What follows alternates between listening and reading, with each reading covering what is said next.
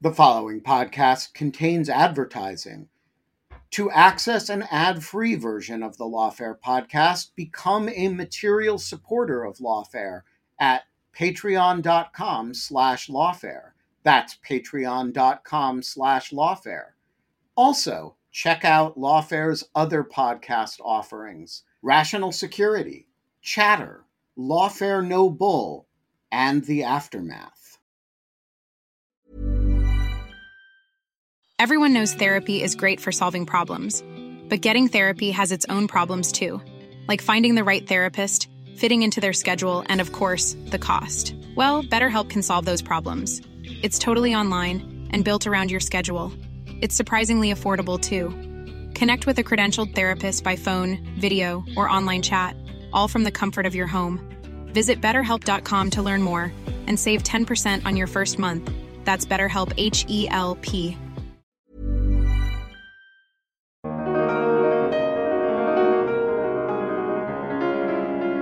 I'm Anna Hickey, Associate Editor for Communications, with an episode of Rational Security for January 21st, 2024. For today's episode, the team at Lawfare is cross posting this week's episode of Rational Security, a podcast hosted by Scott R. Anderson, Quinta Jurecic, and Alan Rozenshtein, in which they cover the week's big national security news. Today's episode is entitled The Three Ring Circus in the episode, Anderson and Jurecic sat down with Molly Reynolds to discuss Ukraine aid currently being debated in Congress, airstrikes by the U.S. and its allies against the Houthi militia following attacks by the Houthis on maritime traffic in the Red Sea, the Iowa caucuses, and more. This is Rational Security. It looks like both of you survived, which I guess appears to be some sort of winter apocalypse by Washington D.C. standards. A I'm blizzard of twenty four. The blizzard of twenty four, all three inches of it, three to four inches, I would say, maybe over three. Four to five, and maybe where you are. I my place definitely more of a three to four situation, but uh, nonetheless, somehow a complete disaster, mostly of a man-made sort. And I'm not talking about climate change uh, here in our nation's capital, uh, as we struggle once again to deal with the most basic weather event. It's just insane. I so I don't think DC salted the roads. Like everyone just kind of pretended it wasn't going to happen and hoped that it wouldn't happen. And then it did happen. Yeah. I mean, that is in part because this was like the first measurable snowfall we've had in something like two years. Um, Snow drought. so in the interim, there were plenty of times when we were led to believe that the snowpocalypse was coming and then there was in fact no snow. It is also now just very cold outside for Washington D.C. Uh, much colder than it usually is. It's legit chilly. I do I do like when we finally get the big snow, which is like which may not happen probably for a while yet, but where like the whole of DC is shut down for like three days, you have to walk everywhere through snow. That's kind of fun when it happens. Like if you're prepped and you're ready to camp out. The first winter that I lived in DC, I had a very DC snow experience, which was that was the year in like 2015 when there we got like a lot of snow, like a lot of snow. Oh yeah, and I was, was living year. in a an, an English basement, uh, mm-hmm. which means a basement, and so our like front window. Uh, which is so above ground, it's like half below ground, half above ground. The front window was like covered up by the snow, so we were we were in this kind of like Arctic cave. It was actually very cozy. That uh that's during that snowstorm I lived in a moderately sized apartment building with like I don't know several floors. Um I lived on the fourth floor and a bird managed to get inside the building and then had no way to get out. So one morning during that snowstorm, I woke up in the morning and I thought to myself, why is there a loud bird noise? And then we realized there was a bird just like flying up and down the hallway outside our apartment. And understandably, when we called building maintenance, they were like, we will deal with it. But first, we have to clear the like 18 inches of snow off all of the sidewalks outside. And so it was, it was like 36 hours before they got the bird outside. Uh, the bird was not happy. But maybe that bird just didn't know what it was like outside. And if it knew, it'd be like, you know what? This is the best of all worlds for everybody. I'm going to hang, I'm going to open the window and invite some bird friends in here because these human beings have got it right. Uh, what kind of bird? Uh, I bald eagle.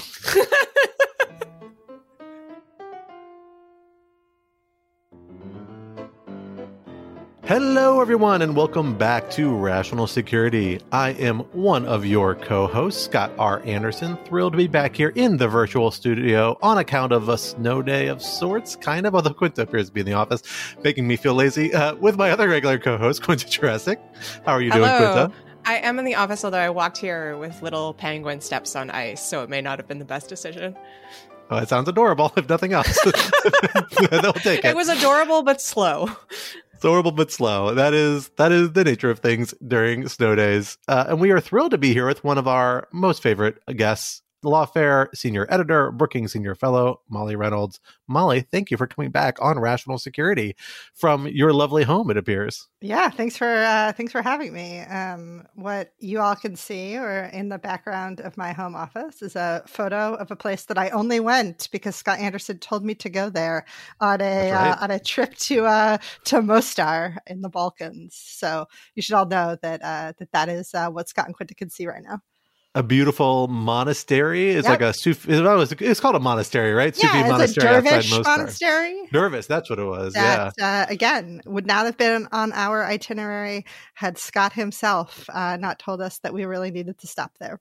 and it's pretty cool. I have Yes. to say, it's amazing. I have, I think I'm on like the Mostar Tourism Board street team at this point because I've steered so many people to this town between Sarajevo. I think it's on the road between Sarajevo and Split, essentially, uh, in Bosnia. That is amazing. My in-laws are now going there with a whole tour group uh, in a month or two, uh, which I'm very excited about. So Mostar, holler at me, buy some ad time here on Rational Security. we are we are here to serve and promote. But until then, until we dip back into our international travel recommendations, uh, we have some national security news to talk about because it has not been a quiet week in spite of the weather plaguing much of the country, including our own backyards. National security news has kept progressing, particularly in the political space, because we've had a couple of big political developments this week. So we are excited to have Molly here for what we are calling the Three Ring Circus edition in honor of both of our three topics and our three candidates for the presidential election and and other things that come in threes, because all bad things come in threes. And I'm sure we have another one coming down the pike. For our first topic, over the hill, Congress is back in town and up to its old tricks, kicking the can of government funding down the road and still debating a funding package for Ukraine and other Biden administration priorities. As President Biden prepares to meet with congressional leaders at the White House, what are the odds of any sort of functioning legislature in this heated election year? Topic two Rewarm deterrence. After weeks of threats, the United States and its allies finally took military action against the Houthi movement that has been threatening maritime traffic through the Red Sea in purported response to the Israeli military operation in Gaza. But will this predictable approach solve the problem or only invite another cycle of escalation? Topic three The frozen corn primary. The first step of the 2024 election is officially over, and the race is down to three candidates, with former President Trump having won the Iowa caucuses, the very much frozen over Iowa caucuses, handily, over rivals Ron DeSantis and Nikki Haley. What does this first race tell us about the trajectory of the 2024 presidential race, particularly the Republican primary, and how it intersects with Trump's legal travails? For our first topic, Quinta, let me hand it over to you to get us started. So, Molly, I feel like my wind up here is something that I could have said at any point over your many uh, appearances on this show, which is once again, negotiations on the Hill are ongoing over additional assistance to Ukraine, which has been stalled by the insistence of Republicans of tying that together with additional border security measures more uh, in a more timely manner. Uh, yesterday, so that's Tuesday, uh, the Senate advanced legislation to keep the government from shutting down until at least early March. And uh, lawmakers are also haggling over a deal reached recently by Senate Majority Leader Chuck Schumer and Speaker of the House Mike Johnson for longer term government funding so we don't have to keep doing this. Um, so, my question to you is have we made any progress on either of these things, uh, government shutdowns and funding, um, and also Ukraine spending since the last time we had this discussion? Or are we just going in circles? So the answer to that depends on which one of these two things we're talking about. Um, I think on maybe I'll start with the government funding piece because I think the news there is a little bit better um, for you know folks who care about a functioning federal government. So to sort of rewind to tell folks, remind folks a little bit about how we got here. Uh, last May, then Speaker of the House Kevin McCarthy, uh, negotiating with the White House, basically reached an agreement to importantly raise the debt limit, but also um, in that agreement, they set some overall spending levels for the discretionary side of the federal budget. So that's what funds the Defense Department, scientific research, K 12 education, all those kinds of um, programs. They set some overall spending levels for the next fiscal year as part of that agreement. Within mere weeks of that being signed into law, um, Kevin McCarthy, kind of bolstered by his conference, said, no, we're not going to abide by that agreement. That sort of ongoing drama around um, how much uh, the House was going to allocate in its spending bills. McCarthy's handling of that was one of the, con- the contributing factors to um, his ultimate downfall at the end of September.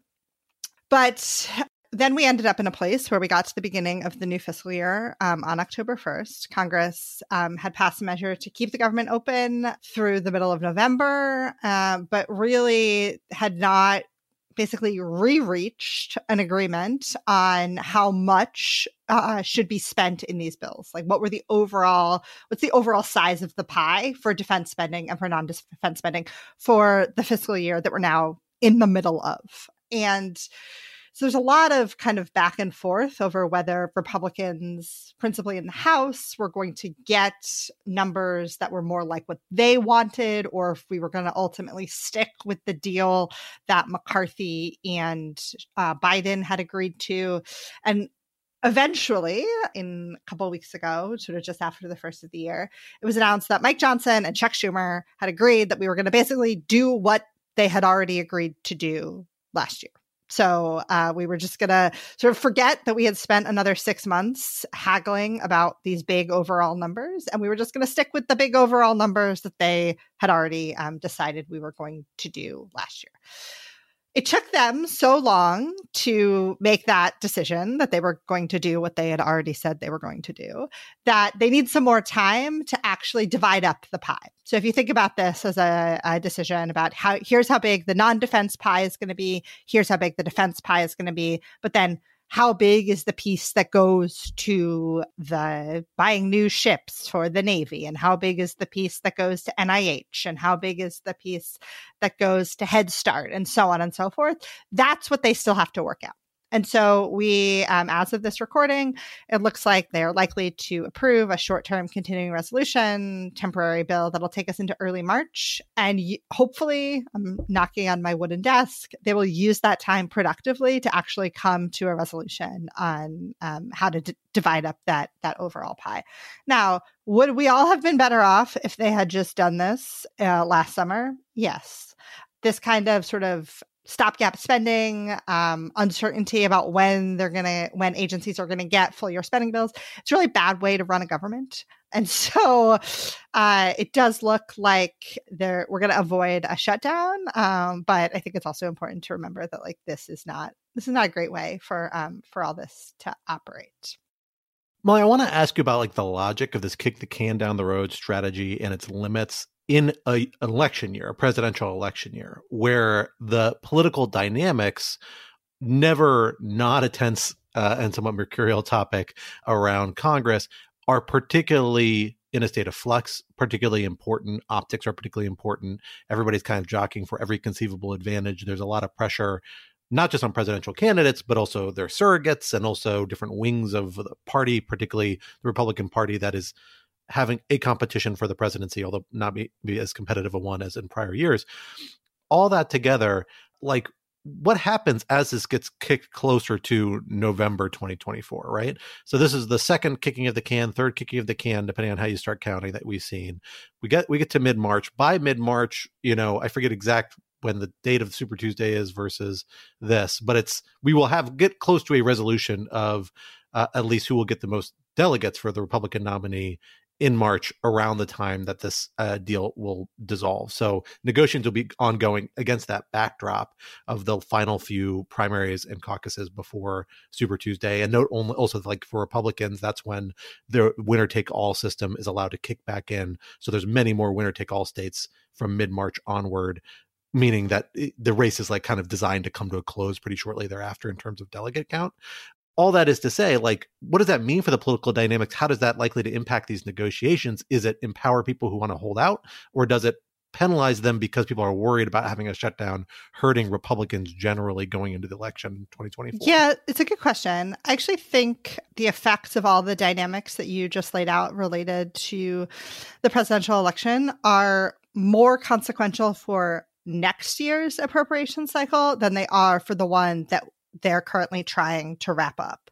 I believe that sort of in whatever the next six weeks. So the continuing resolution, um, the stopgap measure is divided into two parts. One part um, for four bills runs out March 1st. The part for the other eight bills runs out March 8th. And so I have no reason to think that they won't just sort of work through this time and get to an agreement on those. There will be lots of sort of kicking and screaming about various things in them.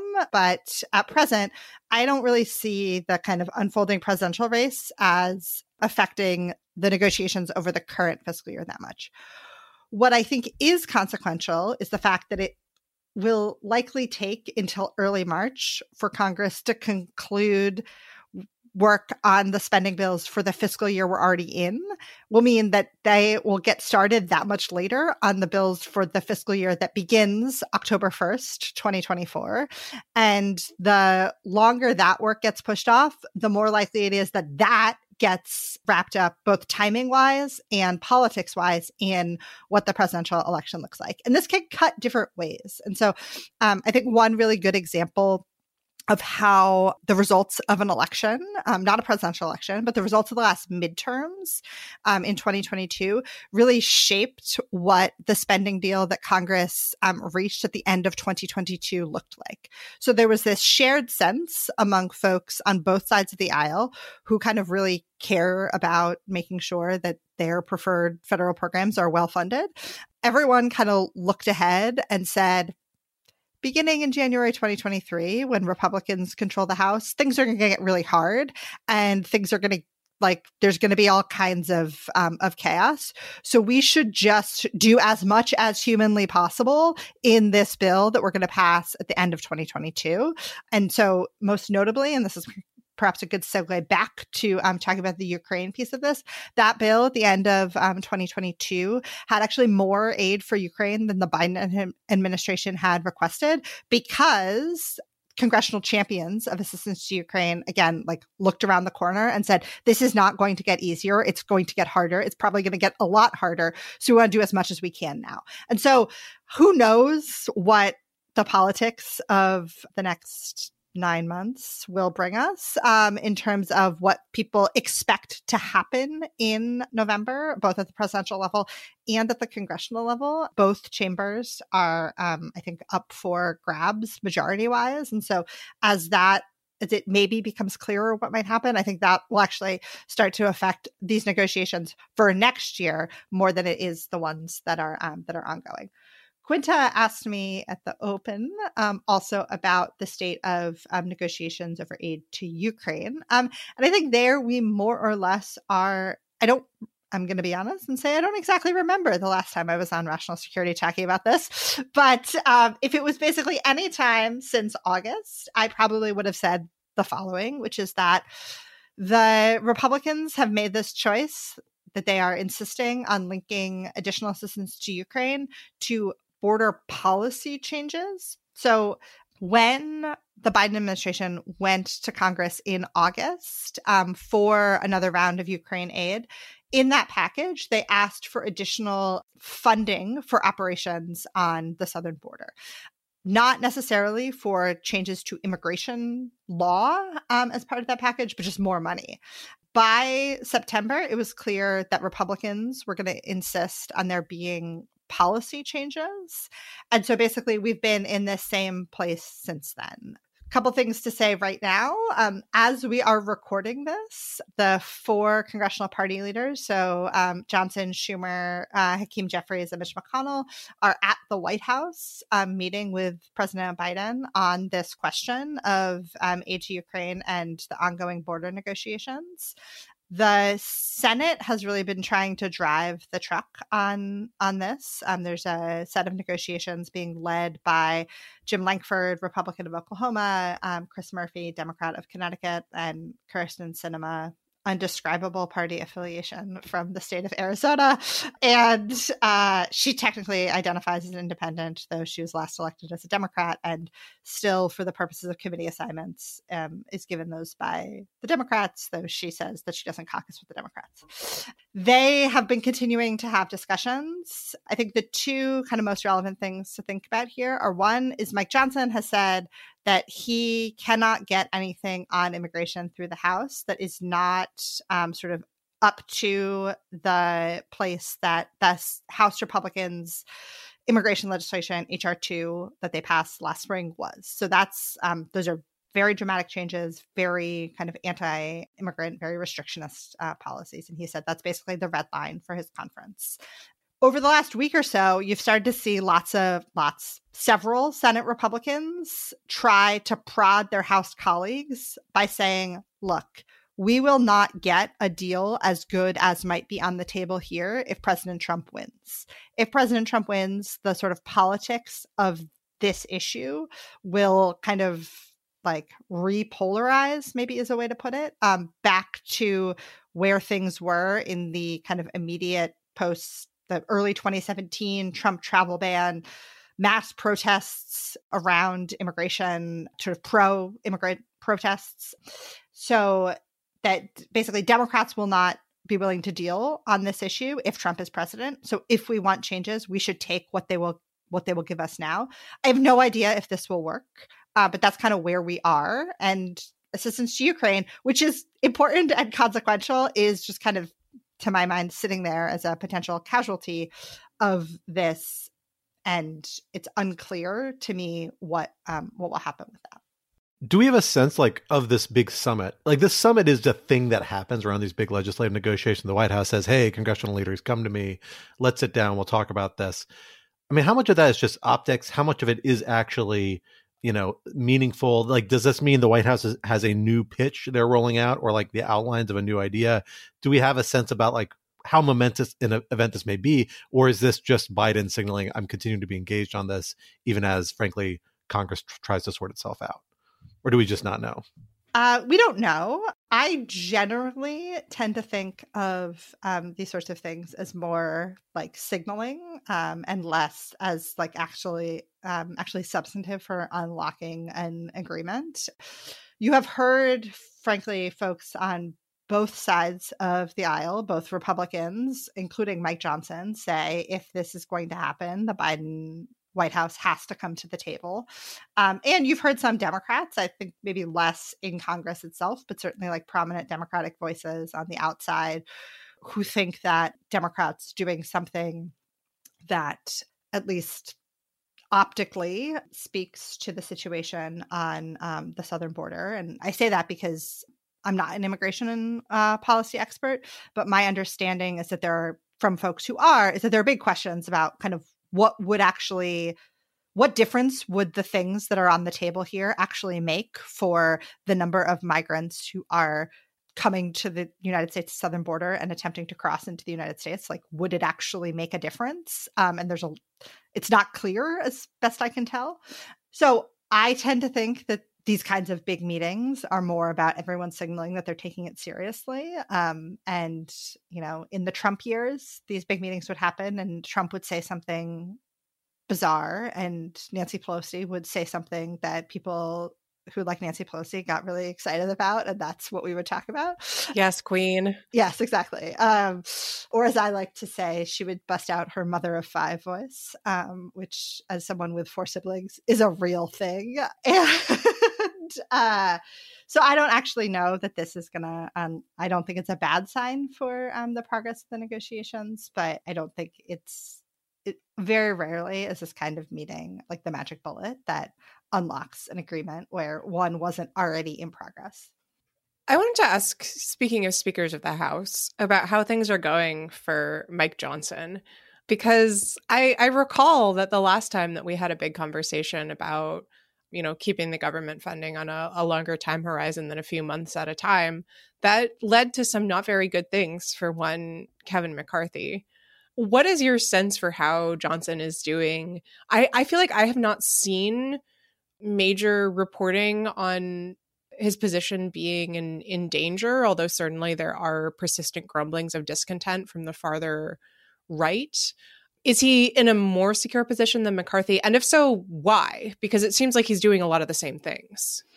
Yeah, so I'll say a couple things. So, um, number one is that um, so folks may remember or may not, because why would you be paying this much attention to what happens on the floor of the House of Representatives unless someone told you it was your job, which is me?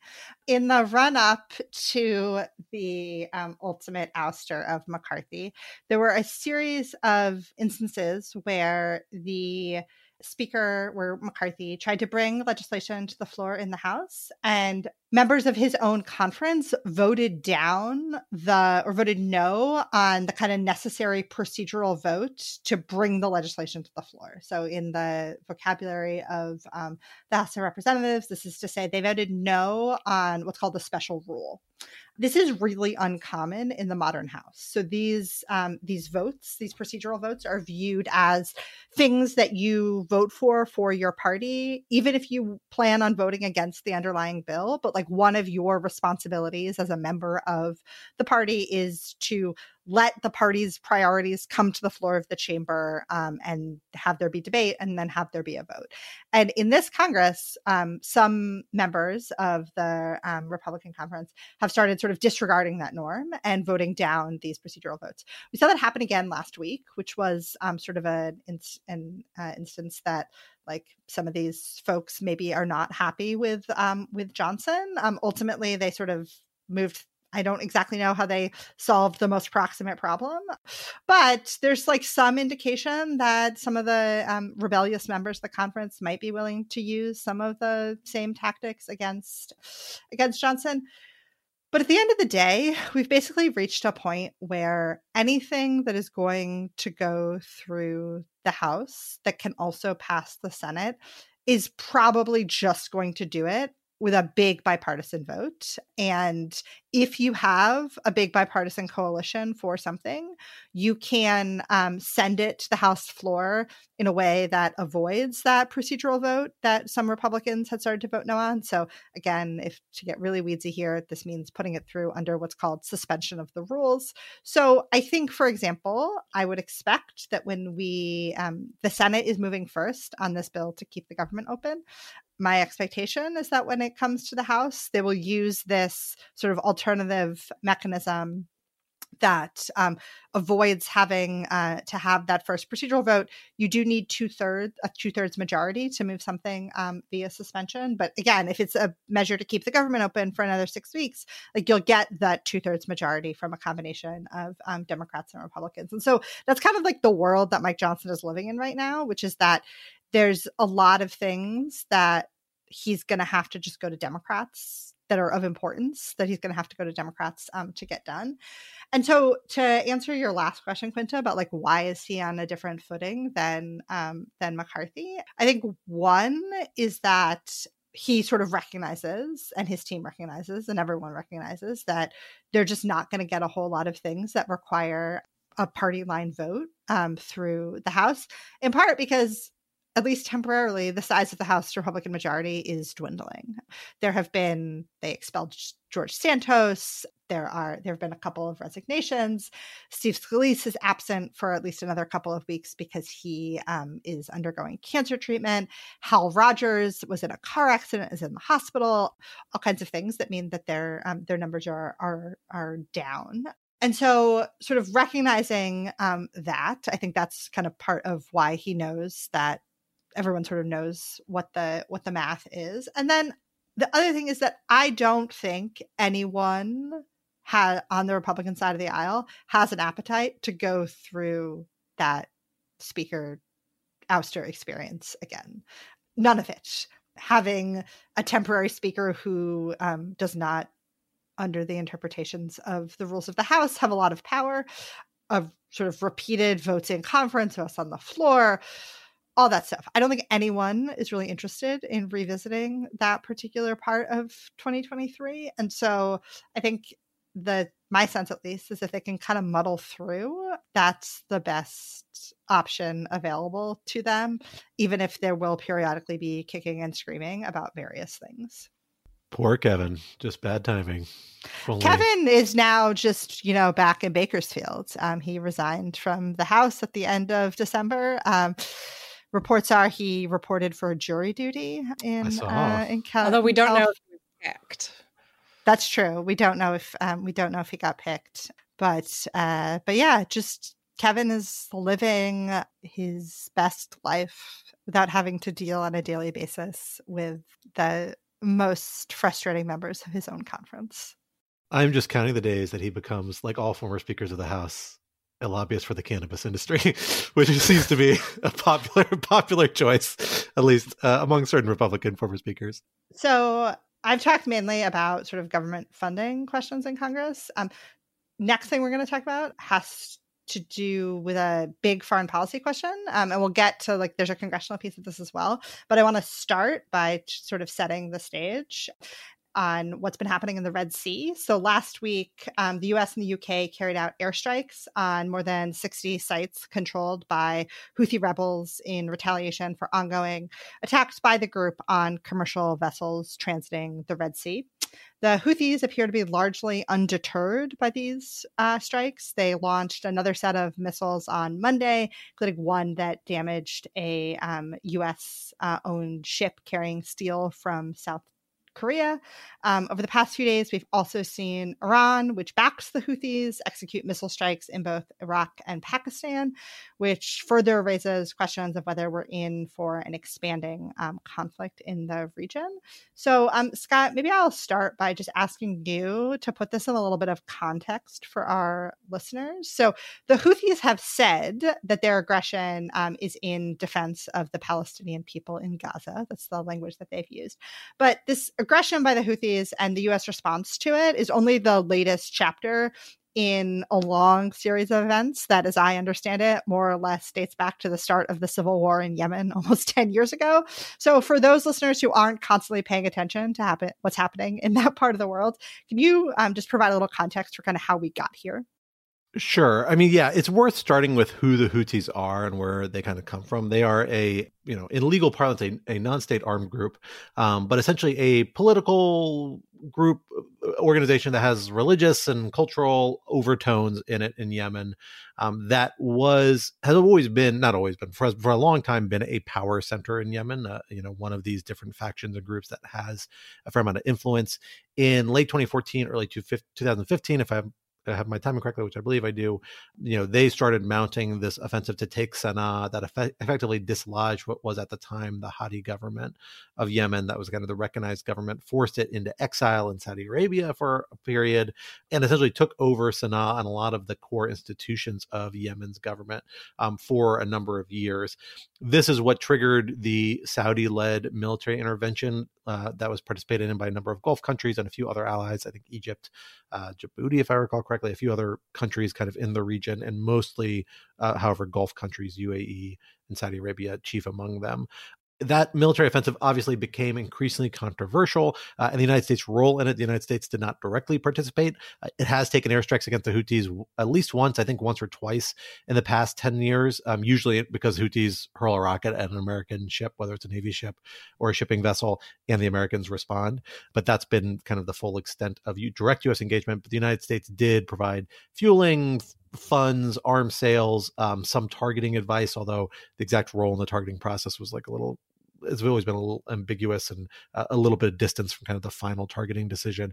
But the United States had kind of indirect involvement in the Yemen conflict in various regards that nonetheless proved controversial, both legally and politically, led to a number of votes in Congress as the Yemeni civil war became increasingly unpopular, increasingly controversial, increasing concerns about humanitarian crises that Yemen suffered through several of over the course of that conflict. Uh, winding down that war has been a big priority for really honestly for the very late Trump administration, but uh, in kind of a quiet way and kind of more loudly by the Biden administration, finding ways to get the Saudis to disengage, reach some sort of ceasefire, move towards a political process. That's kind of been in play in Yemen for the last two years now.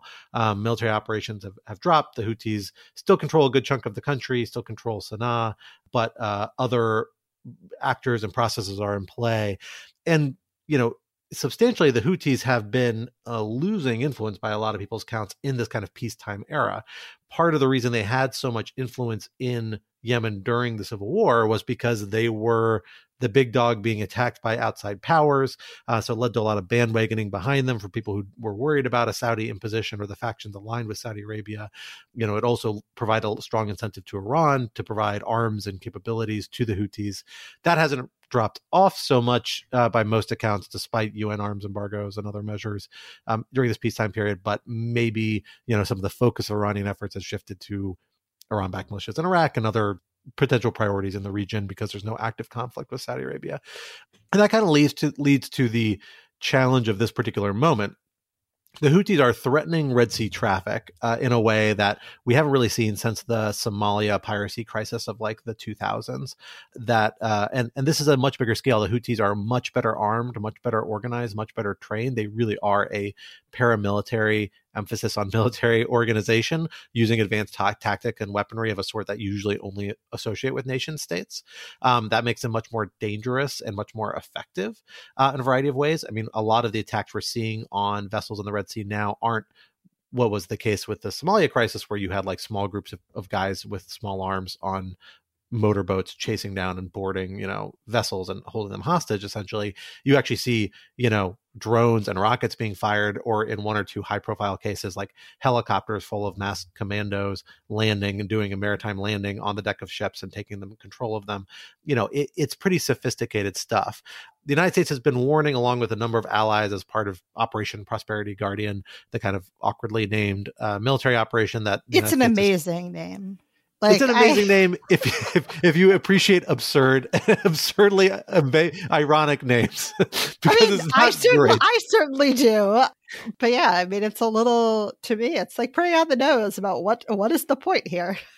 It sounds like a dragon hoarding a pile of gold to me. Yeah, it's very Smaug. I agree. It's it's very Benedict Cumberbatch uh, on this particular one. If you are the voice of Operation Prosperity Guardian, I won't I won't disagree with you on that one. And that actually is like a core part of the criticism that the name unfortunately leans into essentially is that the Houthis say we're doing all of this because of Gaza and the plight of the Palestinians in the Gaza conflict uh, and Israeli military operation there. There's almost no direct relationship between a lot of the targets of these efforts and Israel. You know, there may be some incidental shipping that has to do with Israel that's being targeted amidst other entities that are being targeted, but no sort of direct relationship. Insofar as you can say, well, here's with the Houthis probably mean that if you try and make some sense out of it, you know, they are targeting global commerce that supports the United States and Western powers that in turn support Israel. And so it's a tying of the whole global capitalism system um, to the Gaza conflict in a very kind of like metacritical way that speaks to certain global audiences but doesn't have the sort of direct connection that that many others expect and certainly the nation state level. And that has real consequences. I mean many many economies around the world will suffer from a shutdown of red sea um, traffic. It's not just the developed western economies. It is all sorts of economies um, in all sorts of corners of the world. Uh, and so uh, you know it is a is a threat to all entities that rely on global capitalism global trade through this part of the world all that's to say, the reason the Houthis seem to be doing it is because it boosts them domestically in substantial part, or at least this is one major motivator.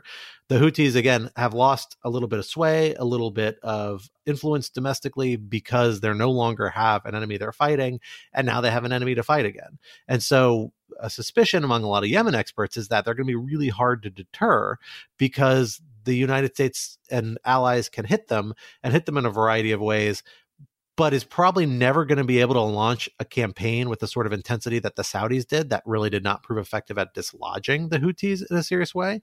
Um, and that the Houthis may be willing and probably are willing to suffer at least the kind of occasional hits and targeting operations by the United States and its allies, because in the end, its benefits it's deriving from it are political, not its operational capabilities against this Red Sea shipping, which is just kind of a an incidental victim of its political goals. It's a convenient target.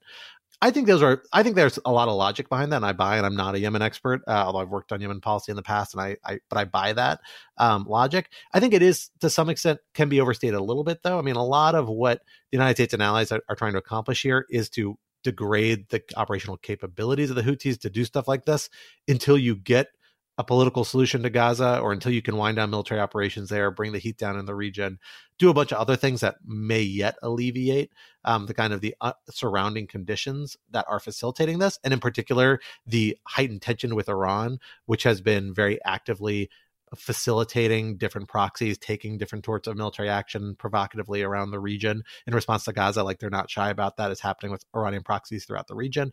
So if you can wind down Gaza, maybe that cools relationship with Iran and encourages them to cool the Houthis. So you're kind of just buying time and lowering the damage the Houthis can do while you have that extended window and that there may be some moral strategic logic behind what's happening here, but it's not a full solution. It is just a a a kind of a stalling technique or a harm mitigation technique to these sorts of attacks that have deeper political causes both within Yemen and in the broader region. Ryan Reynolds here from Mint Mobile.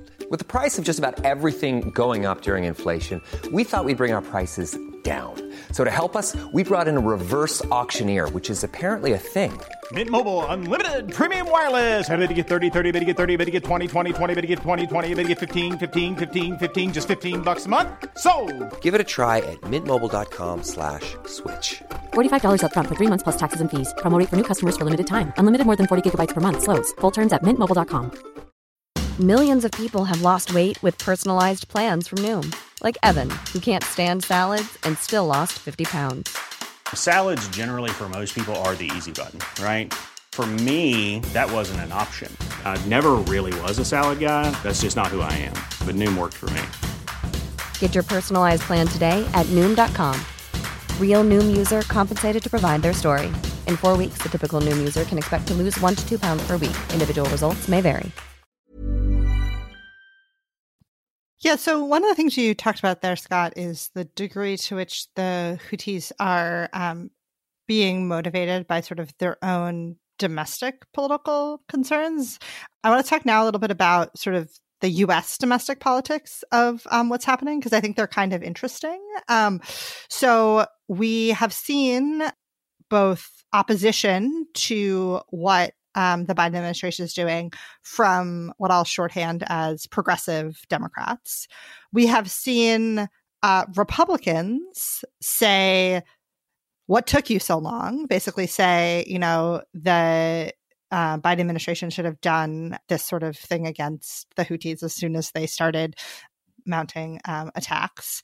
And then we also know, and you mentioned this kind of in your your intro answer, that the U.S. the domestic politics in Congress of the Saudi support for the war in Yemen um, themselves have produced some interesting coalitions. So the um, the sort of opposition to Saudi Arabia's involvement uh, was led in Congress by a coalition that included like Chris Murphy and Mike Lee, who are not often bedfellows. And so this is just all to say that I think there's a lot of interesting stuff that we're starting to see happen in the U.S. on this. Um, Quinta, uh, maybe I'll go to you first. And then, but Scott, when you come in, I'd love for you to talk a little bit about the sort of legal questions that are related to the U.S. domestic political concerns. I'll tell listeners that if they want to listen to a much longer explanation from Scott, there's an episode of the Lawfare podcast that um, our colleague Matt Gluck did with Scott and Gregory Johnsen, where Scott goes real deep on this. Um, so maybe he'll do the abbreviated a little version too deep, here. a little too fast. Sorry, guys.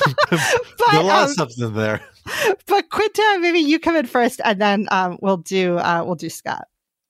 Yeah, I'm I'm gonna take up the role of Alan and the complaining about the left here, just because I do think that it is worth noting how I think the involvement of the Houthis have, has kind of scrambled and confused, not to put it too harshly, some of the sort of left peace rhetoric in the United States. I've seen a lot of, quite frankly, bizarre suggestions of the sort of like, well, you know, the Houthis they're supporting Palestine, they're supporting Gaza. The enemy of the enemy is my friend. We, of course, you know, opposing US support for Israel. Therefore, you have to support the Houthis.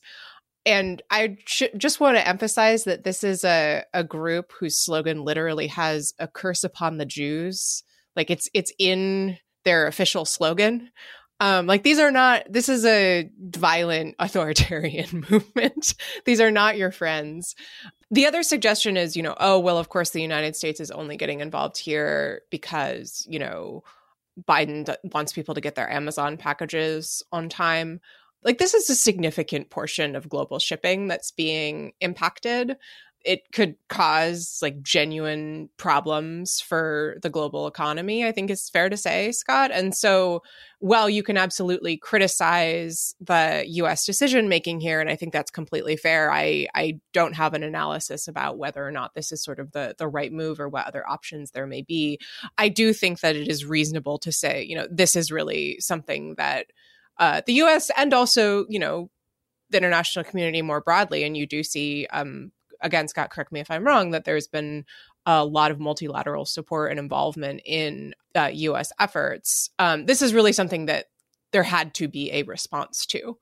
The extent to which this is the right response, the extent to which resolving what's going on in Gaza would resolve this, I think are much more difficult and, and tougher questions.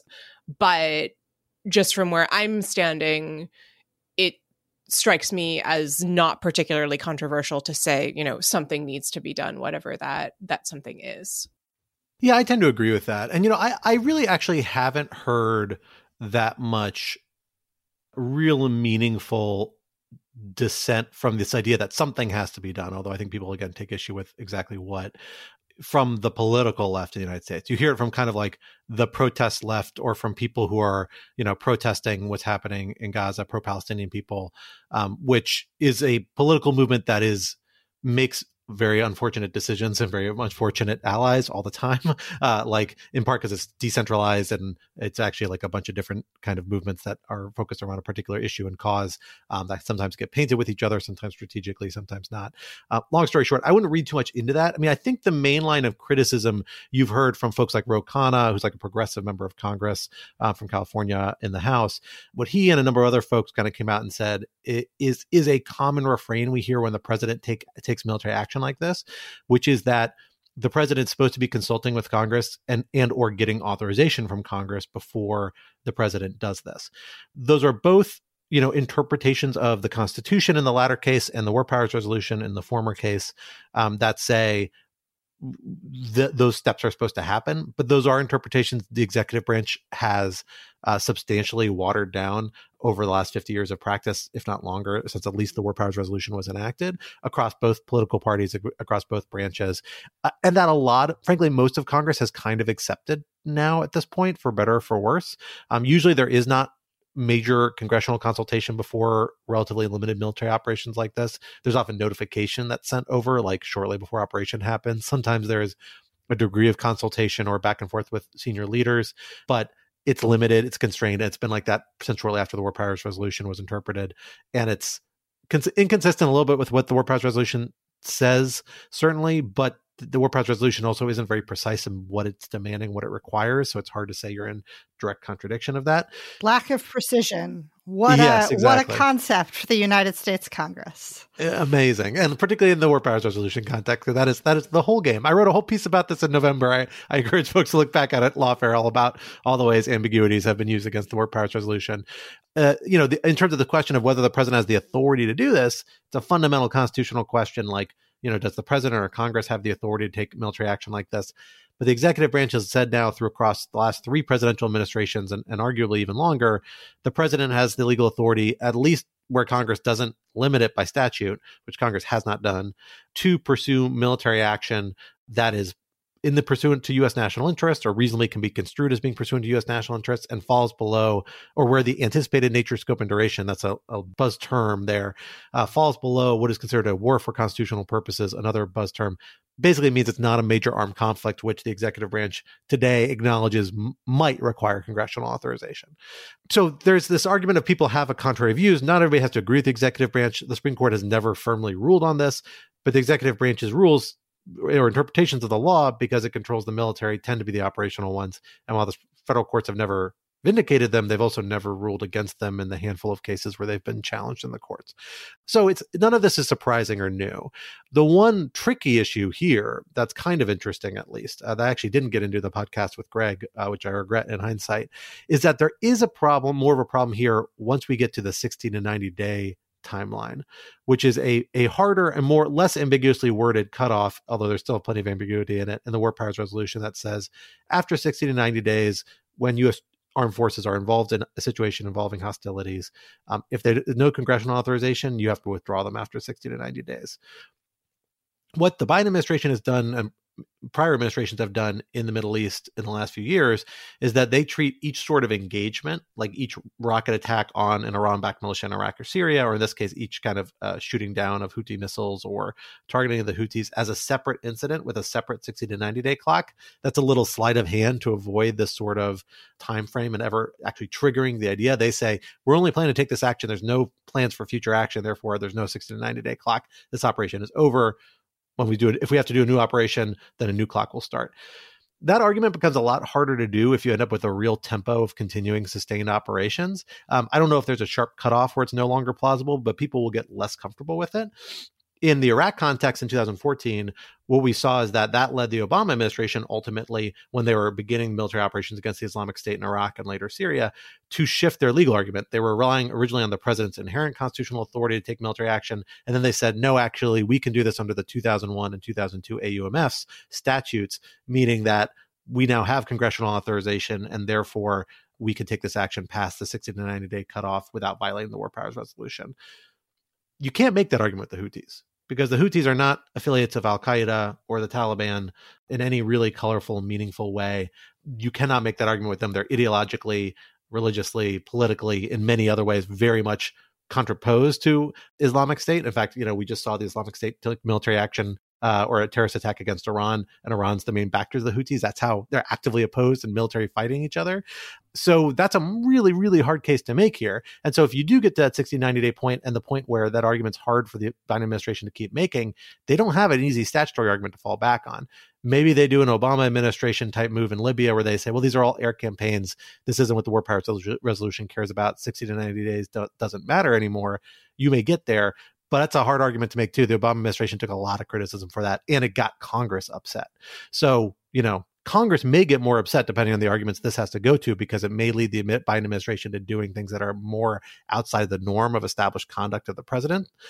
So far, we're not there yet, though. This is still the kind of stuff that presidents do do. And that while it's always a little controversial, most people and most members of Congress have more or less accepted it at this point. So there's been kind of a lot of um, discussion about the consequences of these strikes, certainly for global shipping. Um, but I also want to um, ask about the consequences for the prospects of broader conflict in the region, um, especially because we have seen Iran, uh, which Scott, as you were just talking about, um, is allied with the Houthis um, themselves, start to engage in uh, some uh, airstrikes in or missile strikes in um, other parts of the Middle East. So, can you just sort of talk us through a little bit about what's going on there?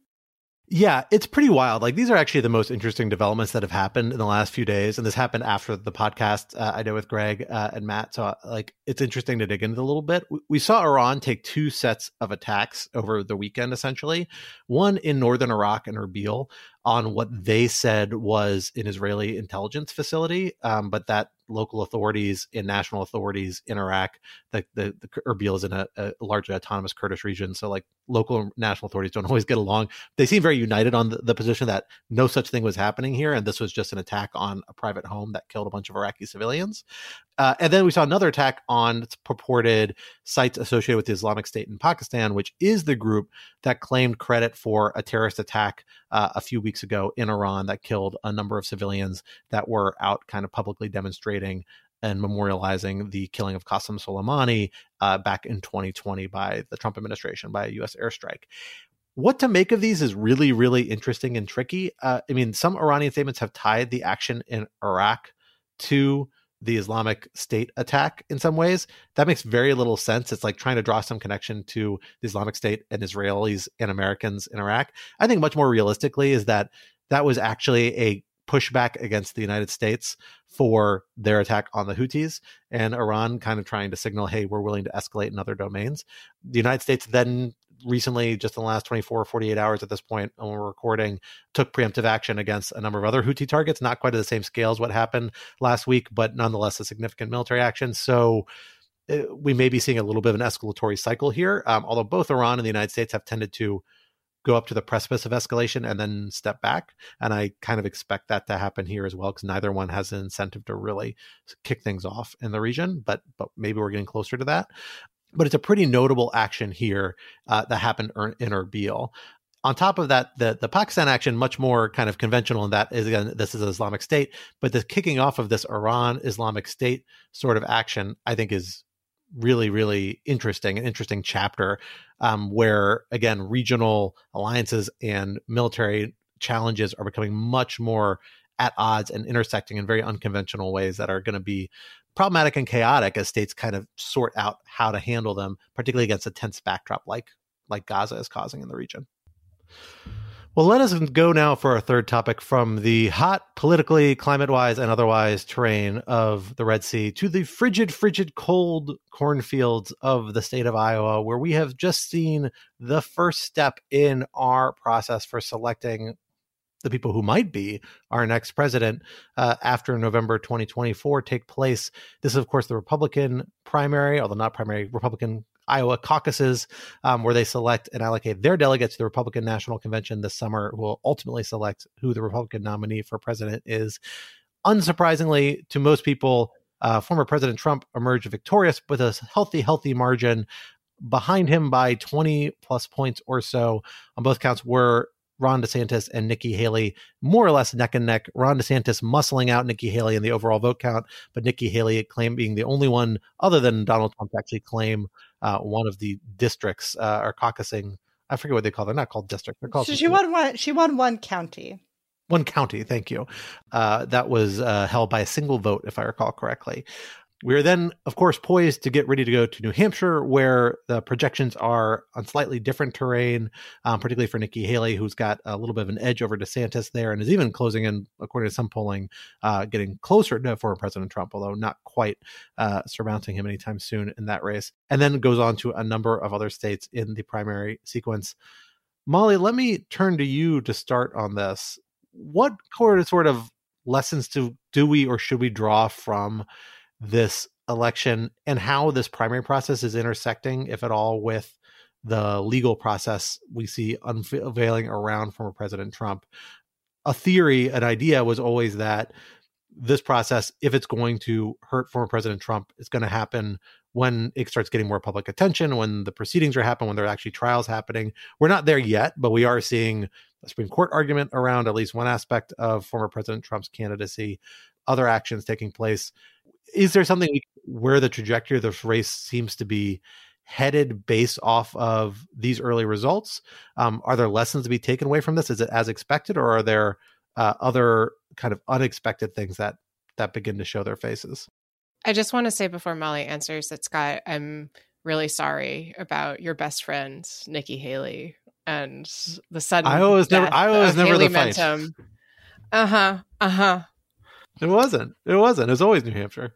So, as for what I think we learned from the Iowa caucus, it gets really cold in Iowa. Like, I, it's not at all clear to me that there's anything that we should take away from what happened in Iowa that says anything about the course of the Republican nominating contest. And uh, I have always been skeptical that anyone was going to be able to mount a credible challenge to Trump in the nominating contest. And I don't think anything that happened in Iowa changes that take for me. I don't know. I suppose um, maybe if he outright loses New Hampshire, that could change things. But then we head next to South Carolina, where I'm, despite the fact that Nikki Haley was the governor of South Carolina, I don't think the state's politics have changed. Um, and sort of the valence that she has um, has changed to the point where I don't know that she will do well there. I think on this question, though, of the consequences of Trump's ongoing legal troubles for his standing as presidential candidate, I personally think that's much more consequential for his standing as a general election candidate as it is for his standing as a primary candidate. I'm not the biggest fan of exit polls for all kinds of reasons, but there's lots of data in uh, the exit polls from Iowa. There's lots of other polling data out there that says that you know people who support Donald Trump are not swayed by the fact that he is multiply on trial for a range of um, charges, and so I think that. I, I think as the campaign continues to go on and we start to shift more towards talking about the general election, it's much more of an open question um, to me. But I just, there's not a lot that I sort of take away from Iowa other than that it's really cold there and that it is still an odd way to start off our process of nominating a presidential candidate. Yeah, I mean, I think frankly, it's been pretty obvious that Trump was going to be the nominee for quite a while now, and anyone who thought anything other than that is kidding themselves. Sorry, Scott. Sorry, Nikki Haley. And precisely for the reason that Molly says, his hardest core supporters are the people who vote in the primary, and they still support him. I will say there's some interesting I think is actually technically an entrance poll rather than an exit poll. That that you are correct, Quinta. As someone who yes. like appreciates a commitment to linguistic precision, I do believe that they ask people the questions on their way into the caucus, not on their way out of the caucus. It's because on the way out of the caucus, they're so defeated by having to like cross the room and stand in their little huddles that they just want to go home. So that about three in 10 of caucus goers said that uh, if Trump were convicted of a crime, they wouldn't consider him to be fit for the presidency. So I don't want to put too much weight on that. There's a, a, good Washington Post piece from Philip Bump that points out that a lot of people in the uh, Republican primary voters said that they didn't consider Trump fit for the presidency in 2016, and those people voted for him anyway. But I do think that it's interesting that among the group of people who are sufficiently hardcore GOP supporters that they were willing to go out and caucus in negative 20 degree weather for a candidate who was almost certainly going to win anyway, that three in 10 of them consider the prospect of a criminal conviction to be serious enough that it might shape the way that they think about Trump as a candidate. I'm not saying that that means he's going to lose, but it does indicate to me that despite the what's like weirdly become common wisdom among pundits that the indictments have helped him i just don't think that that's the case. I don't know how much they hurt him um, but it seems relatively clear to me that they don't help. I don't know. I molly do you think i'm i'm going out over my skis there no i think that's probably um, about Right. And I, I just think that like the most important part is the part where you started, which is that the kind of person who is really motivated to go caucus in Iowa in a not entirely uncompetitive race, but a pretty uncompetitive race for a candidate is not one who is going to be in our current world persuaded by like the fact that Trump is facing charges. I was also going to ask you, was that an actual negative 20 degrees or was that the wind chill? Because, you know, there's a there there are controversial opinions on the topic of the wind chill. Yeah, wind chill hater Ben Wittes. I confess I don't know. It was cold. That's all I got. So, um, I mean, let me ask you a little bit about the foregone, the logic behind this idea of Trump as a foregone candidate, right? Um, or the presumptive candidate. I mean, I think nobody, and I certainly have never argued this, uh, and it's true, I haven't. Uh, other people will try and paint me as, as having argued otherwise, that it wasn't likely Trump was going to be the candidate. But I think there is a strategic logic to what Haley and DeSantis are doing and I'm curious what that what this enters into. I mean, maybe we we saw Jonathan Last write a piece in the Atlantic saying he thinks Haley is posturing herself to be the vice presidential candidate. I'm not sure I'm persuaded by that, but how do you how do you think she accept in that world? How does she accept the vice presidential nomination from someone who has suggested that she is not a natural born citizen? Like, oh, I agree. Right under no, Trump's this... argument, she can't she can't serve as the president. To be clear, she is a natural born citizen. Yes, I yeah. again, I don't, um, I don't, I don't want to uh, be accused of um, saying anything otherwise. But anyway, Scott, I interrupted you. You should be, get to finish your question. Well, no, I mean, my question is like, what is what is the logical terrain for, I guess, really just Haley and DeSantis at this point? We've seen the other candidates drop out, right? Like Ramaswamy dropped out at this point after getting single digit, you know, polling. Asa Hutchinson even lower. Um, they were just kind of the last hangers on. And look, I mean, I think we know what Ramaswamy big motivation is he is going for national name recognition and kind of boosting himself in the party. I believe former President Trump was on the stage with them, right, when he was announcing that he was dropping out. Uh, and like, you know, clearly he's been in kind of the Trump lane for a long time. He does seem like somebody who's angling for like a vice presidential position or a cabinet nomination or something in a Trump uh, candidacy because he basically was just there on stage to be a Trump defender and pseudo surrogate on most issues with like little variances around certain economic issues. Hutchinson was, was, a Trump critic, dropped out. Christie's now dropped out. You know, they were there for the stage uh, and it criticized Trump, but ultimately found it less effective. So, what do Haley and DeSantis do now? And, and what is the end game for them? DeSantis, worth noting, slipping in the polls, Iowa was kind of his best chance. He did come in second, but pretty slimly to Haley by a much narrower margin than he was polling, if I recall correctly, just a couple weeks ago. Um, and the next few primaries that I, sk- I skimmed through, New Hampshire does not look favorable to him. He's lost a lot of ground to Haley there. I think he's also behind Haley in South Carolina, and Nevada's all sorts of weird. So I have no idea what's happening in Nevada. Like, but it's not super friendly terrain for a while until you get to Florida, uh, his home state, uh, if I recall correctly. So you know, what's the end game for him? Is it hanging out until then?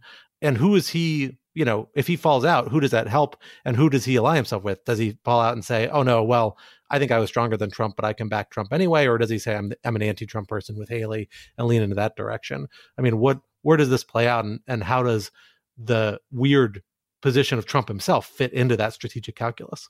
So I guess I have a couple things to say. One is that I don't really know um, the answer, in part because the strategic challenge for DeSantis and Haley the whole time has been how to appeal to a primary electorate that is still very Trumpy as someone who is not themselves Donald Trump.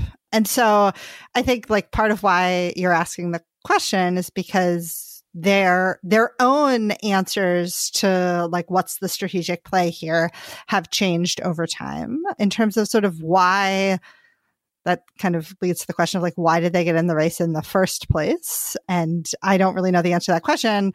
Part of it is almost certainly the you know what if Donald Trump decided not to run or what if something happened that meant he was not going to run? You know then you want to be you want to be ready. Um, in terms of what do they do how long do they stay in the race i mean for me one of the biggest lessons from the 2016 republican presidential primary is actually that in our current campaign finance age, as long as you have the money, um, there's very little incentive to stop running. And particularly if like part of your reason for running in the first place is to get um, a national platform. And I think there's been much made of DeSantis's financial woes. I know less about the financial state of the Haley campaign. So this is a lot of just we don't really know the answer to your question, Scott, but I think it fundamentally returns to the premise that the Republican primary electorate remains very Trumpy. And so um, trying to assess out strategy conditional on that, I think can be really hard. And I think another another possibility is just that whatever the optimal strategic calculus is here, Ron DeSantis hasn't figured it out because it doesn't seem like his campaign is particularly good at its job. So I don't know, you know, he was always going to have a pretty steep uphill climb. Um, but he stumbled and made sort of weird, dumb mistakes at at pretty much every point, and so it may just be that whatever their plan is, it isn't a particularly good one. Yeah, I, I, agree with that, and and I mean, I think that is one of these questions to say, have we seen DeSantis's plan kind of falter? I think you have uh, clearly. Like he doesn't really have a clear path moving forward, so I'm kind of curious how much longer he hangs in. Maybe, especially because New Hampshire looks like again he's he's in single digits now. If you look at like the 538 polls, um, which is a little bit embarrassing, um, if insofar as he's supposed to be um, the next leader after Haley, um, but being that far behind her, who's now in the 30s um, with Trump in the 40s, is is going to be a, a tough hill to overcome. Whatever your goal is, whether it's national fundraising or platforming and identity or identification. So I'm curious how much longer he stays in the race. Uh, and then, you know, Haley is the last candidate there who has you know some some logic or incentive. The question is just how far that logic runs. I mean i think if she had shown a lot more momentum in iowa that was always part of kind of if she saw a track towards the presidency it was to get a big positive media bump off of iowa off of new hampshire. N- coming in third in iowa really means she didn't get that big bounce uh, or the push. Maybe new hampshire win or close to a win, a close second will do it. But I'm not sure exactly. And then you do go into South Carolina and other states where she seems a little bit further down. It, it, all in all, you know, it strikes me as I think not coming in being more competitive in Iowa hurt her kind of strategic logic insofar as there was one. She's always been there to say that I'm the alternative. I mean, that was the path that she was doing that was different from DeSantis. DeSantis was the Trump minus the incompetence slash legal problems. And Haley was the I'm not I'm a Trumpy candidate in certain ways, but not in other ways. She was never really willing to criticize Trump, although she's changing tack on that a little bit as she gets closer to New Hampshire. So there is going to be, I think, more of a conscious effort to push, position herself as a alternative on certain fronts, much more of a conventional Republican, particularly around foreign policy stuff. The question is how much leeway you have there. I, you know, I will note though, and this is something we talked about on a prior podcast I looked into, and, and it's worth noting the Republicans have changed their delegate allocation rules this year. So basically, no primary caucus before March 15th is supposed to be pure winner take all. Several states kind of have adopted hybrid systems that have pseudo winner take all rules, but none of them are supposed to be hard winner take all, which was kind of the old way the RNC used to do do things. So that does provide at least some incentive if Haley can be competitive and maybe if the field uh, empties out to keep scooping out what delegates she can until March 15th, where it's winner take all and her chance of getting delegates is much lower. And then again, if you're really holding out, which she always seems to be to me, for a Trump collapse of some sort, that's a position where you might have at least delegates in play for a convention fight or alternative at some point. It's all very implausible. It's not going to happen. It's done. Well, but I mean, it's over. It's not. No, no, happen. no. But this, it's not about what's gonna. What's. It's not about like what's likely to happen or going to happen, but what is what is compelling her to stay in the race if she does stay in the race.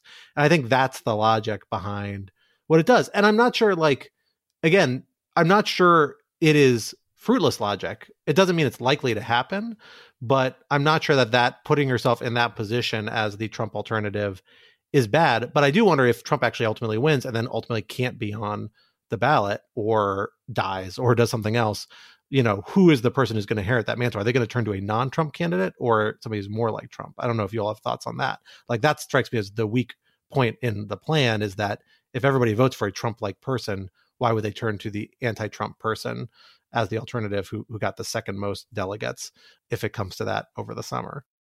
Yeah, man, I, I gotta be honest. I just haven't spent any time thinking about this because it's it's like, what if the moon was made of cheese? I don't know. That yeah, could be interesting. I say, that, I say this is someone who spends like a non trivial amount of my time thinking about other edge case scenarios. This is not an edge case scenario that I have spent a lot of time thinking about at this point.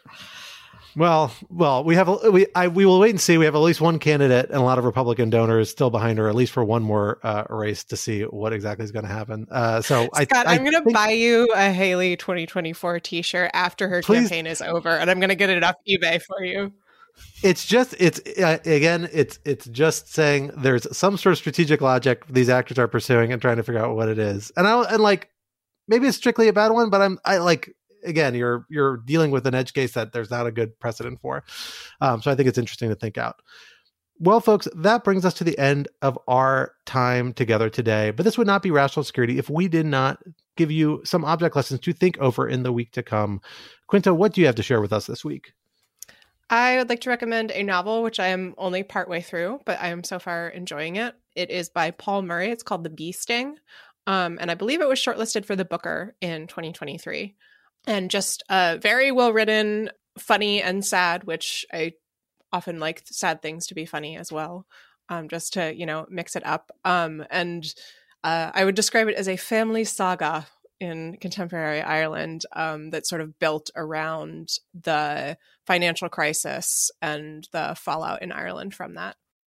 Well, for my object lesson this week, I'm making my annual public service announcement that for people who don't watch professional football, the divisional round of the playoffs is this coming weekend. This is traditionally the best weekend of football. So if you don't watch football ever, but you're ever intrigued, it's a great weekend to watch some football.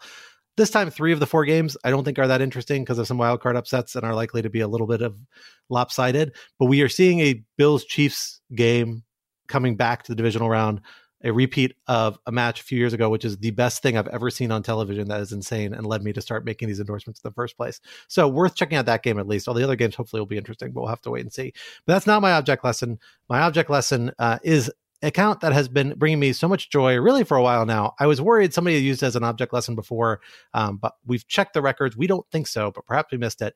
But I will throw it back out there again. And that is the Art But Make It Sports uh, Twitter account and Instagram account. This is an individual who has an incredible knack to take great sports photography and find sometimes eerily eerie resemblances in different types of art whether a direct kind of one-to-one visual parallel or often like an abstract pattern that somehow still captures the layout of the jersey on the green field uh, that you're seeing in the sports photography this guy is wildly talented and a weird encyclopedia of both art and sports photography and sports knowledge.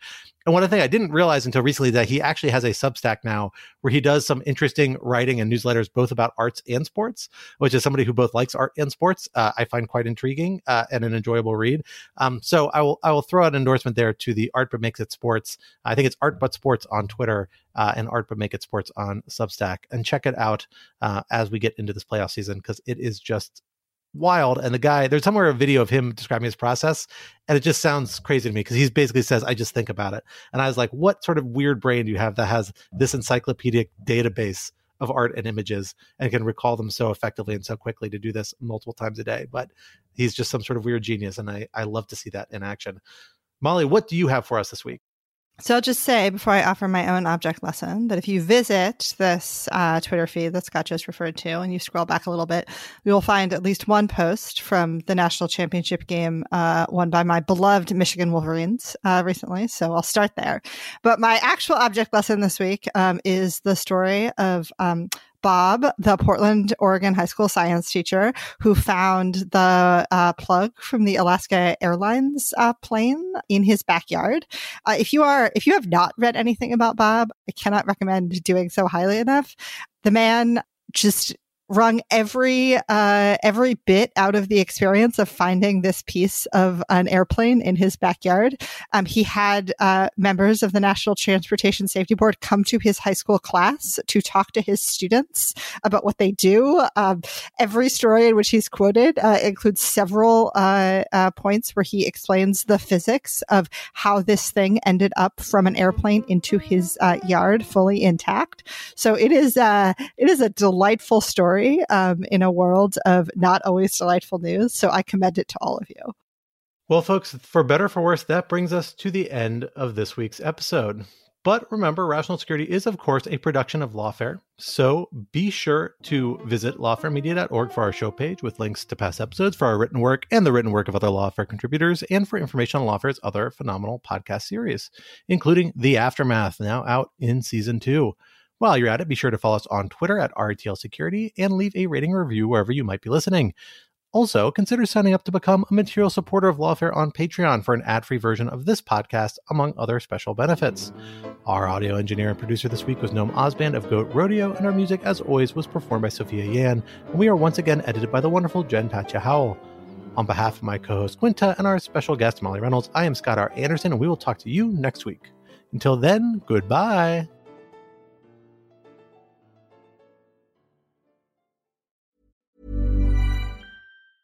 Planning for your next trip? Elevate your travel style with Quince. Quince has all the jet setting essentials you'll want for your next getaway, like European linen, premium luggage options, buttery soft Italian leather bags, and so much more. And is all priced at 50 to 80% less than similar brands. Plus, Quince only works with factories that use safe and ethical manufacturing practices. Pack your bags with high-quality essentials you'll be wearing for vacations to come with Quince. Go to quince.com slash pack for free shipping and 365-day returns.